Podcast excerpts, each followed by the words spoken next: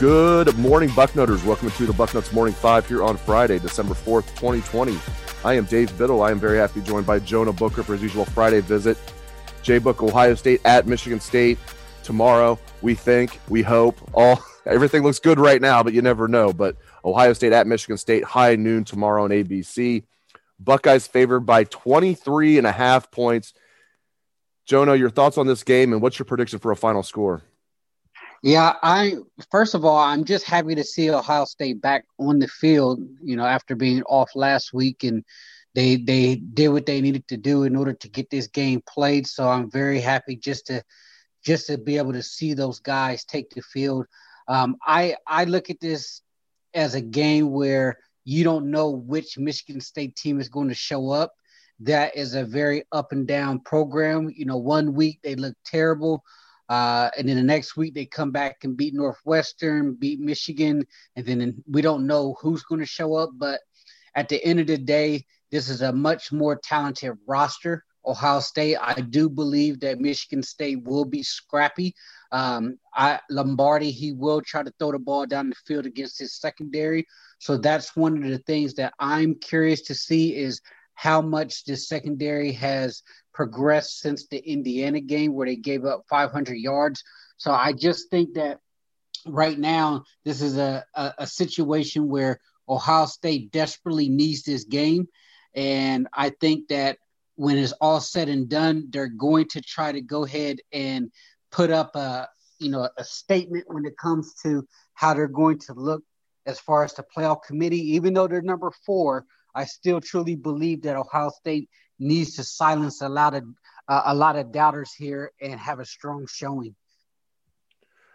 I have this one 42 to 16 Ohio State. So I have them covering the spread. I have a Buckeyes winning by 26. What's your final score prediction? I got it Ohio State 48, Michigan State 21. I I I'm still skeptical about the secondary. I think it's a situation where uh, Michigan State, they can score some points. They've shown that they've had the ability to throw the ball down the field and put up points this year. And until I'm proven otherwise, I do believe that Ohio State offense will need to rule today, like always, continue to put the, the pedal to the metal and put up 40 plus points here. I like it as usual. Our scores are relatively similar, especially in our point differential. I have the winning by 26. You have the winning by 27, 48, 21. Either way, I'll take it. Either way, if they win this game by, you know, more than the point spread, or even if they win it by three touchdowns and they barely don't cover, it's not about covering. It's about not having this be a close game and at least being impressive enough where you earn a little style points in the committee's mind, in addition to the most important thing, which is winning the game. I just don't see Michigan. I've watched Michigan State a lot this year. They're just I, and I watched them a lot the two games that they won. You know, and I still don't think they're good against Michigan and, and Northwestern. I think Michigan and Northwestern did not play well those games, and Michigan State had some plays go their way. I just this I just think Ohio State, even with a depleted roster to a certain extent, and we'll find out more about that. I think they're going to take it to the Spartans, as does Jonah. All right, moving on. J Book, do you think the Michigan game is going to get played on December 12th? I don't think it's going to get played. I just don't think that Michigan uh, is going to be able to uh, pass the, the Big Ten protocols. If you're to believe what's coming out right now, it's that Michigan supposedly has 12 positive cases. Um, I think the table's been set for them canceling this week's game against Maryland uh, and pausing all activities until Monday. So if, if they if they continue to spread, there's no way they're going to play that game. Um, right now, Ohio State would love to have that game. Any any fan of, uh, of the rivalry would love to see Michigan Ohio State this year, considering it was pushed back um, and it, it, wasn't played early on like a lot of people have recommended to ensure that it actually got played. But I, I think this game would not happen. Uh, I know that Kirk Herbstreit ruffled a lot of feathers saying that he believes Michigan would, would duck out of this game and wave the white flag. Um, it's always fun to you know get the Michigan faithful riled up there because if you ever venture over to their to their own message boards, a lot of their fans throughout the week was begging for this game to get canceled. Um, but I don't I don't think Michigan wants any part of this game right now. I mean, if you look at it, Joe Milton's supposed to be the starting. He was supposed to be the starting quarterback with McNamara out with a shoulder injury, and this is the same Joe Milton, if you're to believe Detroit's 97.1, who uh, they they said on, on Thursday evening that Joe Milton disgruntled in the Rutgers game because he got benched was telling his own teammates that he was transferring out and was going to drop 50 on Jim Harbaugh in the Michigan program. And this is the guy that you're supposed to take to Columbus to lead you into battle. That right there tells me that, that this is a program in disarray and they want nothing to do with this game. Unfortunately, I think you're right, and it's going to be sad not having the game. Um, even with all that's uh, gone wrong in 2020, I wanted to see Ohio State, Michigan. It's like our our little Super Bowl every year. You know, no matter what the records are, Ohio State, Michigan. It's like our personal Super Bowl every year, and it's going to be very disappointing if that game doesn't get played. But I agree with you. Right now, it's looking bleak at best. All right, so let's say it doesn't get played. Let's push this forward. Could Ohio State play somebody else on December 12th? I think they could. I mean, if you look at uh, Minnesota and Nebraska game that's scheduled, I don't see any way that Minnesota is going to play that game.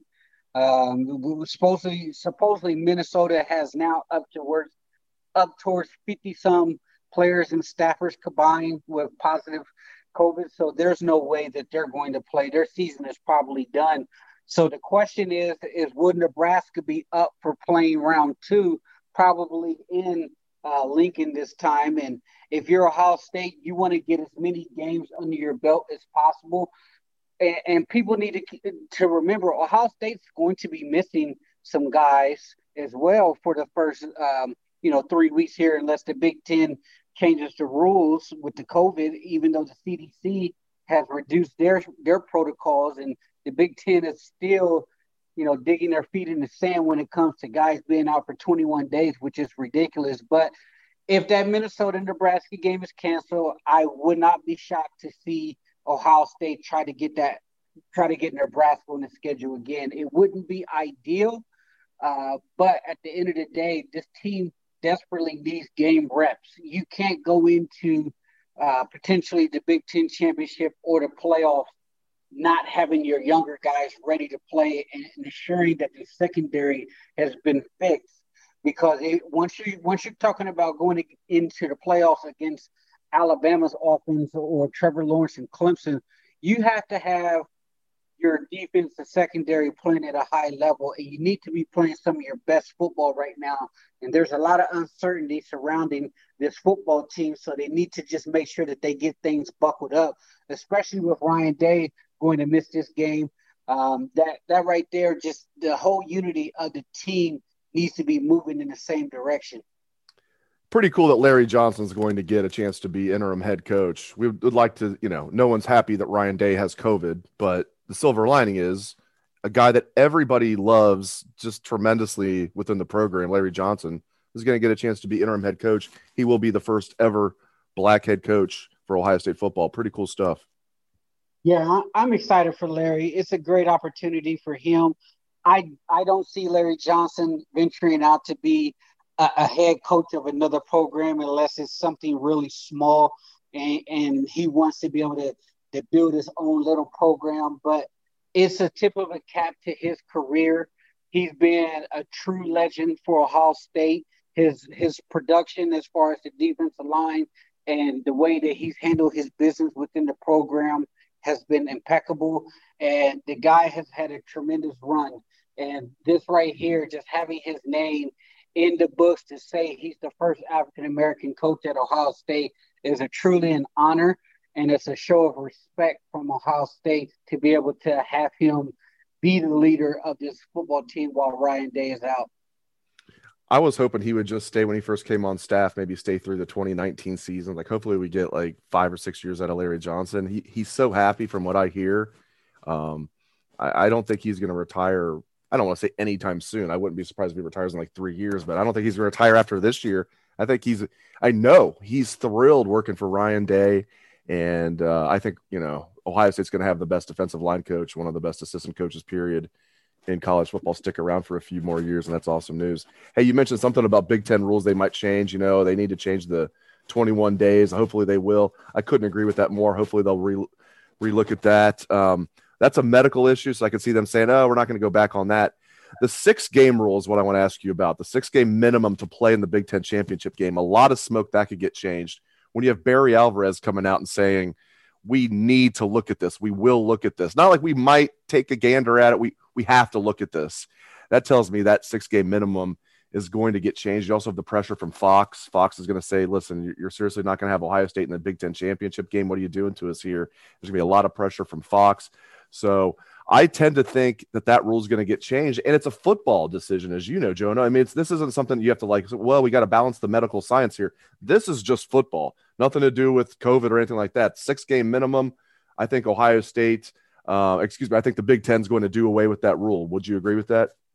I agree with it, and I I have put out there. I had you know some guys that I really trust who's um, in tune with what's going on there in the Big Ten office, and pretty much everyone was you know kind of just saying like, hey, like what are you what are you guys doing here? This needs to be changed. And the the original thought process was that this would be bad optics to change the rules for Ohio State uh, you know, you have other teams here in the conference who may not be fully on board with this because you're in, you're pretty much moving the goal goalpost in favor of Ohio State, and it was always the optics, the optics, the optics. I mean, and to me, the Big Ten, when you're talking about the optics, they have looked terrible from the start.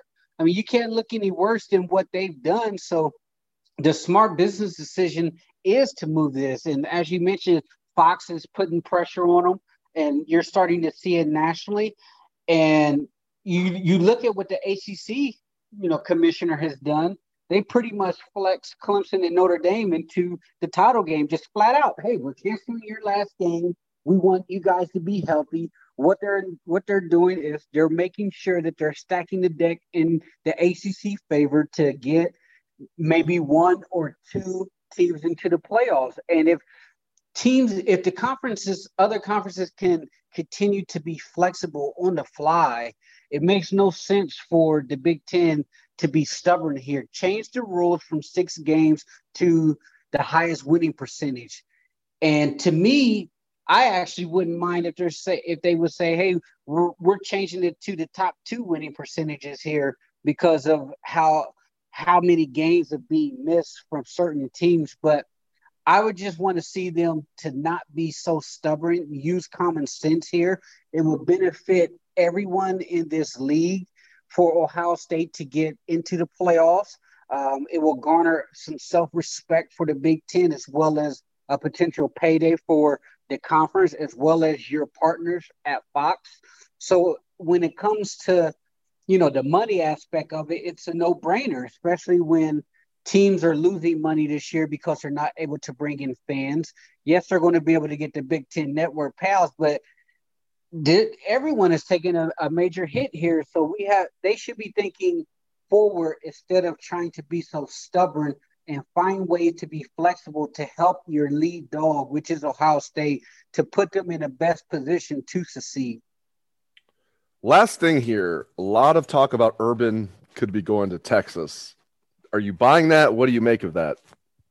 I'm not buying it, Dave. I know there's a lot of reports coming out. I know there was a report from Football Scoop this week that the Texas brass was in Columbus visiting Urban and the family at the house and making a pitch. You go over to the Texas boards, and you know some of their insiders think that there's already been an official job offer.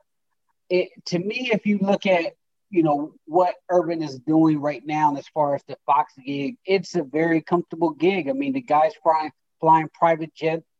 He he's he's able to spend more time with his family. The stress levels reduced.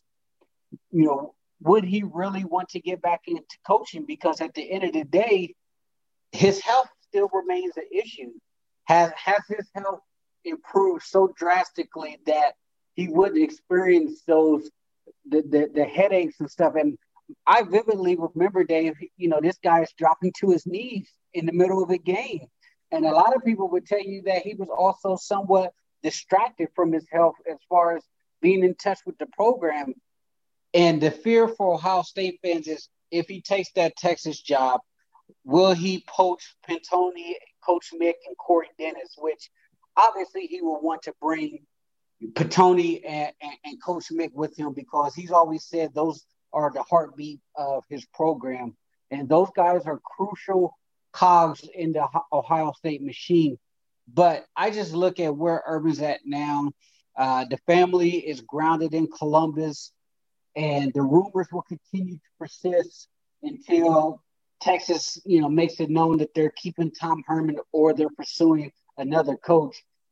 At the end of the day, I just think he stays he stays in the Fox studio, and you almost have to. And I don't, I'm not going to say I feel sorry for Tom Herman, but it's hmm. still a bad situation where every time you you know you turn on the internet or you, or you hear anything about Texas, it's about Urban Meyer potentially getting that job. It kills recruiting, and any coach who takes that job after this, if it's not Urban, I feel sorry for them because it's going to be a major letdown for that Texas fan base. I'm with you, man. I mean, I won't be stunned if he takes the job. I'll be surprised though. I, I, will be surprised. I do think I'm on record saying I do think Urban will coach again. I don't think he's going to take this job. He's so good on Fox. Feels feels like he's so happy right now. I won't rule anything out because, like I said, I am on record that he will coach again. I could be wrong on that. I'm I'm wrong on most things, so I'll probably be wrong on that as well. But uh, we'll see what happens. But I'm with you on that. Yeah. And I'll tell you, I'll tell you this. I'll tell you this, Dave. And if Ohio State fans are are truly being honest, if it wasn't for a few things, Ohio State's recruiting, current recruiting success in Texas, and two, the fear of Urban taking Pantoni and Coach Mick, would you re- would you really be afraid of Urban in Texas? I mean, it, it, the the quarterback play when he was here, you know, Haskins had a tremendous year, but if it's going to be the Urban offense that we know and we knew under JT Barrett, that really doesn't scare me all too much. And Urban is a legend, made no mistake about it, but he also made some very questionable coaching hires while he was at Ohio State. And there were a lot of times where a lot of people on our message board, if you go back to those threads, question what are we doing here on offense before Ryan Day came in and totally revamped the offense. But if it were, I think Ohio State fans' biggest fear is Urban will absolutely lock down, you know, some of the premier talent in Texas that Ohio State is currently funneling to Columbus. And two, will will he be able to post Pantoni and Coach Mick? And if all of those, if those latter questions are no, I'm not so sure Ohio State fans would be that concerned if Urban actually took the Texas job. You're right. That would be the biggest thing is if he was able to take Pantoni, the best at what he does in the country, and Marotti, the best at what he does in the country, two extremely important jobs. I mean, you could argue that those two jobs are more important than offensive coordinator or defensive coordinator, other than head coach director of player personnel, and you know head strength coach are the two most important positions on a staff arguably. I mean obviously offensive coordinator and defensive coordinator are super important especially defensive coordinator when you have the head coach calling the offensive plays. But um, great stuff man. I could talk to you for another hour but i will let you go and uh, uh, get back to making some grub for the family. Great stuff this morning from jonah booker. Really appreciate it jonah and thank you to all the listeners out there for tuning into the show. I hope everyone has a great weekend, and I hope you enjoy the game tomorrow, Bucknutters.